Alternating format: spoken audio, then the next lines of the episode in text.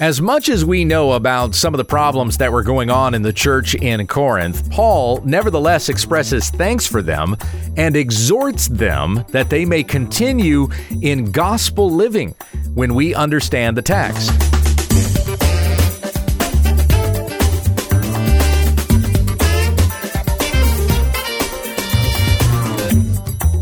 This is When We Understand the Text, a daily study in the Word of Christ for the sake of the faith of God's elect and their knowledge of the truth, which accords with godliness.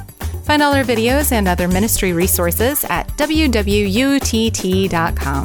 Here once again is Pastor Gabe. Thank you, Becky. We come back to our study of the book of First Corinthians, and I'll be reading to you today from the Legacy Standard Bible. This is First Corinthians chapter 1, verses 1 through 19. Paul, called as an apostle of Jesus Christ by the will of God, and Sosthenes our brother. To the church of God which is at Corinth, to those who have been sanctified in Christ Jesus, called as saints, with all who in every place call on the name of our Lord Jesus Christ, their Lord and ours. Grace to you, and peace from God our Father and the Lord Jesus Christ. I thank my God always concerning you for the grace of God which was given you in Christ Jesus, that in everything you were enriched in him, in all word and all knowledge, even as the witness about Christ was confirmed in you, so that you are not lacking in any gift, eagerly awaiting the revelation of our Lord Jesus Christ, who will also confirm you to the end, beyond reproach in the day of our Lord Jesus Christ. God is faithful, through whom you were called into fellowship with his Son, Jesus Christ our Lord. Now I exhort you, brothers, by the name of our Lord Jesus Christ, that you all agree, and that there be no divisions among you, but that you be made complete in the same mind and in the same judgment.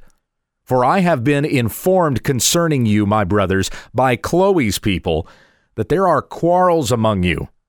Now I mean this, that each one of you is saying, I am of Paul, and I of Apollos, and I of Cephas, and I of Christ. Has Christ been divided? Was Paul crucified for you? Or were you baptized in the name of Paul? I thank God that I baptized none of you except Crispus and Gaius, so that no one would say you were baptized in my name. Now I did baptize also the household of Stephanas. Beyond that, I do not know whether I baptized any other. For Christ did not send me to baptize, but to proclaim the gospel, not in wisdom of word, so that the cross of Christ will not be made empty.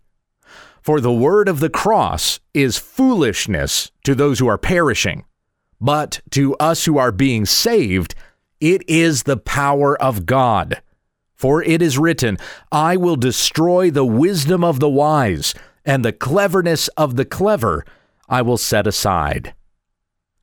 This is the first time I have uh, read on this podcast from any other translation other than the ESV.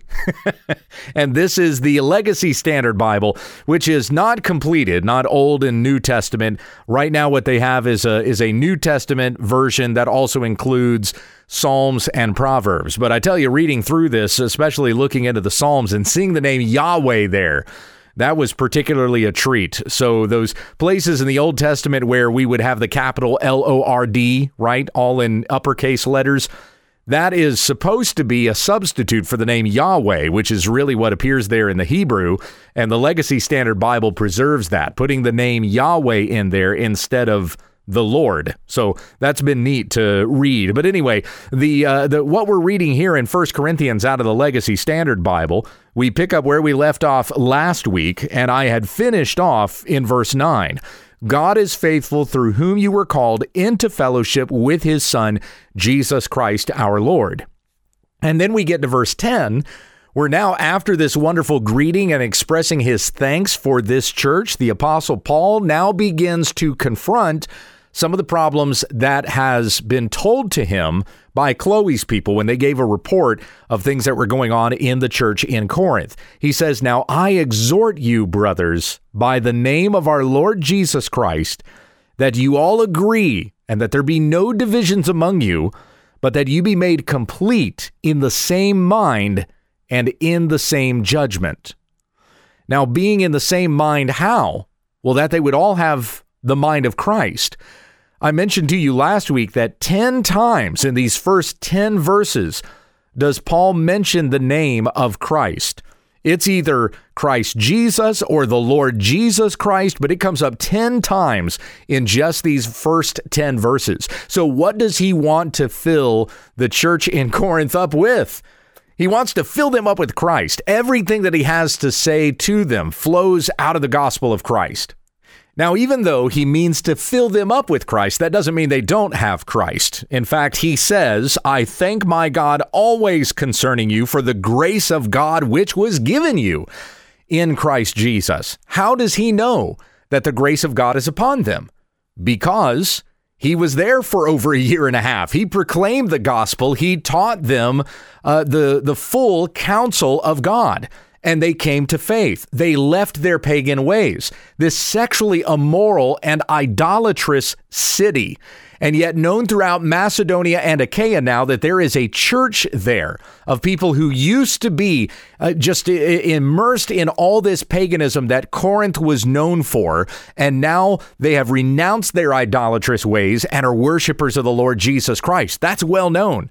And Paul rejoices in knowing that about this church. Now, there are some who are factious, who have gone into some divisive ways, even renouncing essential doctrines, which we'll talk about as we go through this. But that doesn't mean the whole church is just lost, it's gone. Paul will later say that there must be factions among you so that those who are genuine might be revealed. And we will see who is genuine by those who are convicted of heart over those things that Paul needs to tell them and they will realize, yeah, I've, I've, been going away now that is contrary to the gospel that I've been taught. So I repent and I return back to the way of righteousness. So Paul says that this is a church that is sanctified in Christ, called as saints, with all those who in every place call on the name of our Lord Jesus Christ, their Lord and ours. This is a church that is being sanctified. That's every church, by the way. The church that you attend is being sanctified. That's the difference between an unbeliever and a believer. Uh, believers believe in the Lord Jesus Christ. Unbelievers do not. Believers are being sanctified. Unbelievers are not. So we should expect the evil and the wickedness and things like that going on in the world of unbelievers. But those who are believers are pursuing holiness. It doesn't mean they're perfect. You're not going to walk into a church and see perfect people. But what you should see in a church that is faithful to sound doctrinal teaching, the proclamation of the gospel, and that which accords with godliness, what you will see in that church is a progression in godliness. You will see people who are growing in their Christian faith. They're growing in love. They're growing in the knowledge of God, uh, love for God, and love for one another, by the way.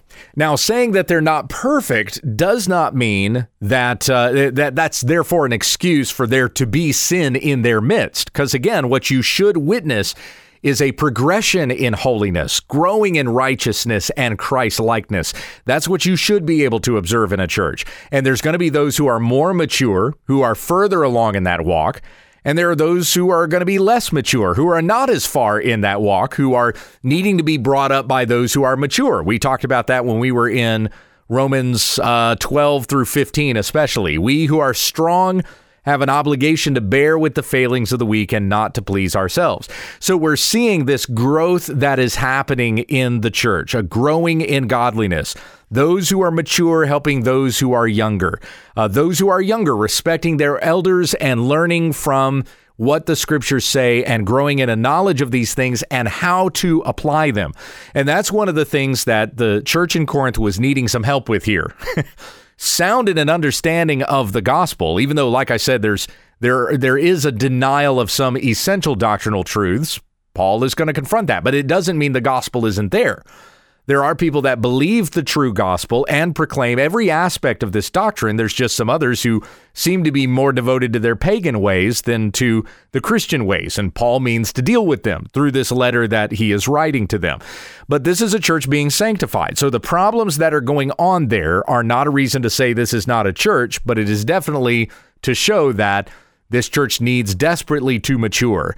So he uh, approaches this very pastorally filled with love and appreciation and thankfulness to this church. I recently had to discipline two of my girls, my youngest two kids, uh, and uh, it was because of their attitude in church yesterday that I had to discipline them. But I spoke to them very lovingly. I explained to them why they were being punished, and what I wanted from them was to grow up to be good young ladies of God. And as somebody that needed to mature in God, I needed to confront them in their sin. Here's what you did wrong. And here is what God expects of you. We asked for forgiveness. We're desiring to grow in uh, in knowledge and in maturity of God. Now, these are little girls, of course, six and four years old. But the uh, but the same thing applies within the church. You're going to have those who are more spiritually mature, and those who are less mature. And those who are less mature at times are going to need to be admonished. Sometimes even the mature need to be admonished, but the less mature need to be corrected with goodwill that they would pursue that desire for Christ likeness. That that is Paul's pastoral approach with this church. A loving expression of thanksgiving and appreciation for them, but it's because he loves them that he must confront these things so that they would grow in Christ and not continue in these wicked ways and if if that would be the progression, if they would continue in wickedness instead of righteousness, then what will happen is Christ will remove their lampstand, which is what he said to those churches that he calls to repentance in Revelation chapters 2 and 3. If by removing their lampstand means that the light of the gospel is no longer with that church. God's presence is no longer with them. But that's not the case with this church in Corinth. Christ is there. They have the truth. They are growing in it. Paul, in his apostolic authority, means to continue that along. So here we go in verse 10, where we have a shift. We've gone from the expression of thanksgiving at the beginning of the letter to now it's, I exhort you, brothers. Now, that word exhort is to call somebody to do something he's talked about the gospel at the beginning of this. It's not a it's not a proclamation of the gospel like Jesus died for our sins and he rose again from the grave. So in light of that, you know, da da da da da. That's going to come up in the letter. He's definitely going to say those things, but he he has shared the gospel or reminded them of it in the sense that they're being sanctified in Christ Jesus. That's good news. That grace has come to you. That in everything you are enriched in him in all word and all knowledge even as the witness about Christ was confirmed among you. You're not lacking in any gift. Eagerly awaiting the revelation of our Lord Jesus Christ, who will also confirm you to the end beyond reproach in the day of Christ. All of this is sharing the gospel, reminding them of that gospel proclamation that first came to them, that they realized their sin and left their ways of darkness to become part of the kingdom of light. So he says, I exhort you, brothers, by the name of our Lord Jesus Christ, that you all agree. So exhorting is now taking that belief that you have, and there needs to be a response to it the gospel is not just given to us as as you know some sort of informative thing. Just letting you know about this jesus rose from the dead. Oh good. Okay thanks. Thanks for letting me know that. That's not the declaration of the gospel but that there is in addition to the proclamation of good news a call to respond to it. So the gospel is not just something to be proclaimed but it is also something you must respond to as Jesus preached at the beginning of Mark's gospel, Mark 1:15, the time is fulfilled and the kingdom of God is at hand. Repent and believe the gospel. So that's a declaration of the gospel that demands a response that you would turn from sin and turn to Jesus Christ and believe in him. There are other places in the New Testament that talk about obeying the gospel. Romans 10:16 talking about the Jews who did not obey, but they have not all obeyed the gospel. For Isaiah says, Lord, who has believed what he has heard from us? Second Thessalonians 1 8 talks about the judgment of God that is coming, inflicting vengeance on those who do not know God and on those who do not obey the gospel of our Lord Jesus. They're going to be the ones who will perish in the judgment, those who did not obey the gospel. 1 Peter 4 17. For it is time for judgment to begin at the household of God. And if it begins with us, what will be the outcome for those who do not obey the gospel of God? So here that that's that's what Paul is putting into effect here with the Corinthians. Judgment has come to the household of God. He as an apostle is looking at their behavior and saying there are things that need correction. And if the judgment has come or it begins with the church, what will be the outcome for those who do not obey the gospel of God? Well, we know the answer to that according to John 3:36. He who has the Son has life. He who does not obey the Son shall not see life, but the wrath of God remains on him. So we who obey the gospel, we're going to turn from sin and follow Christ. But those who do not obey the gospel will not turn from sin. They will continue in that way and perish in the judgment of God that is coming. So here Paul is he's issuing judgment on the household of God. Those who believe the gospel will therefore hear this exhortation, be convicted of sin, turn from it, and back to the way of Christ according to his gospel. So I exhort you, brothers, calling for a response to the gospel that Paul proclaimed to them. By the name of our Lord Jesus Christ, that you all agree, and that there be no divisions among you, but that you be made complete that's again calling this attention back to the sanctification that they've received in Christ Jesus, to the church of God which is at Corinth, to those who have been sanctified, that you be made complete. Again, verse 8 Christ will confirm you to the end, beyond reproach in the day of our Lord Jesus Christ. So be complete that that oneness, the unity that we are to have in Christ by having the same mind of Christ, be made complete in the same mind and in the same judgment. This was something that uh, that Paul shared with the Philippians. Now, all of my cross references so far have been from uh, the ESV because that's what I'm most familiar with.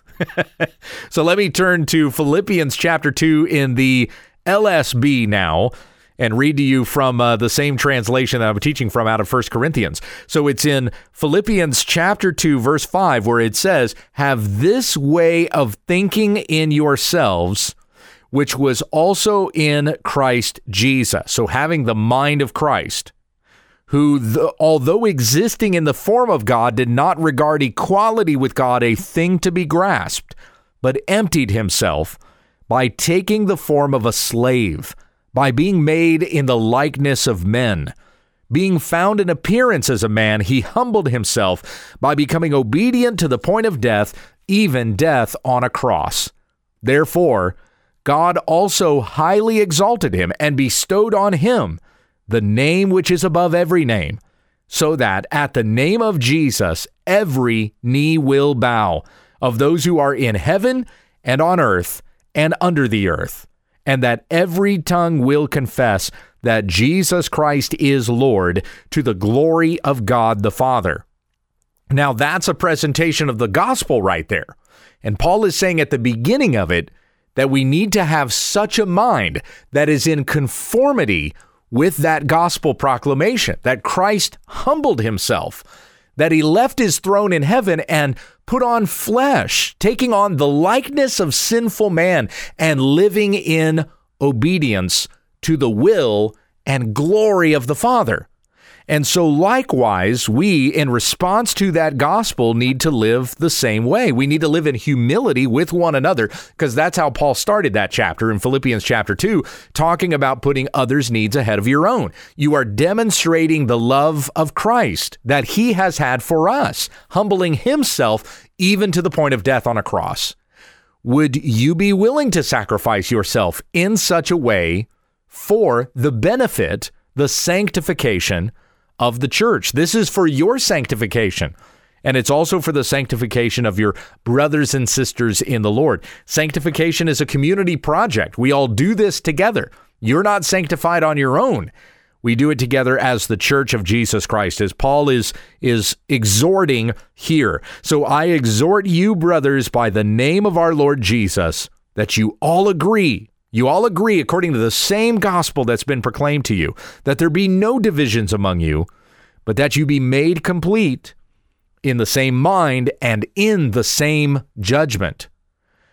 This is a judgment that Paul is making upon them in light of the fact that they've not been following along in the gospel the way that they should.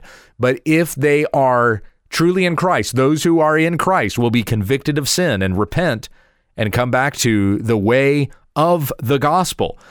And then he gets real specific. So he says you need to be of the same mind and of the same judgment. What what's the problem? What's going on in Corinth where they're not demonstrating this? And then he says, Verse 11 For I have been informed concerning you, my brothers, by Chloe's people, that there are quarrels among you. Now, I mean this that each one of you is saying, I am of Paul, I of Apollos, and I of Cephas, and I of Christ. Has Christ been divided? Was Paul crucified for you? Or were you baptized in the name of Paul? We're going to pick up there tomorrow. We're going to get a little more specific with what Paul is exactly confronting that's happening there in the church in Corinth and how they need to correct this error. Because uh, most assuredly, my friends, you've witnessed the same thing in your church, I'm sure. that you've seen divisions that have occurred even in your midst. And there's uh, the divisions are based on devotions to certain people, certain teachers, certain ideas, certain doctrines. Uh, you know, doctrines that might be named after certain theologians in church history so on and so forth. So we're going to talk about that a little more specifically and tie this, apply it back to some real world examples. But I hope you've enjoyed the lesson today, especially as the reading has come from the Legacy Standard Bible provided by Steadfast Bibles. Thanks for uh, thanks for this little book, guys, and I'm looking forward to the whole uh, uh, Bible in this particular translation, Old Testament and New. Let's finish with prayer. Heavenly Father, we thank you for the kindness that you show to us, that you are convicting us of our sins so that we may grow in the righteousness of Christ and have a Christ mindedness. And may that be the case for our churches. May we desire to see that in our church, a growth in the knowledge of God and having the mind of Christ. May we be long suffering with one another, knowing that hey, there are some people that grow a little bit faster than others, but we do this for our sanctification, for the sanctification of your church, that we may all be presented before you in splendor on that great day of Christ. Teach us to humble ourselves and be after the the growth of your church for the sake of your great name. And it's in Jesus' name that we pray. Amen. Thank you for listening to When We Understand the Text with Pastor Gabe Hughes. If you'd like to support this ministry, visit our website, www.utt.com, and click on the Give tab in the top right corner of the page. Join us again tomorrow as we continue our Bible study when we understand the text.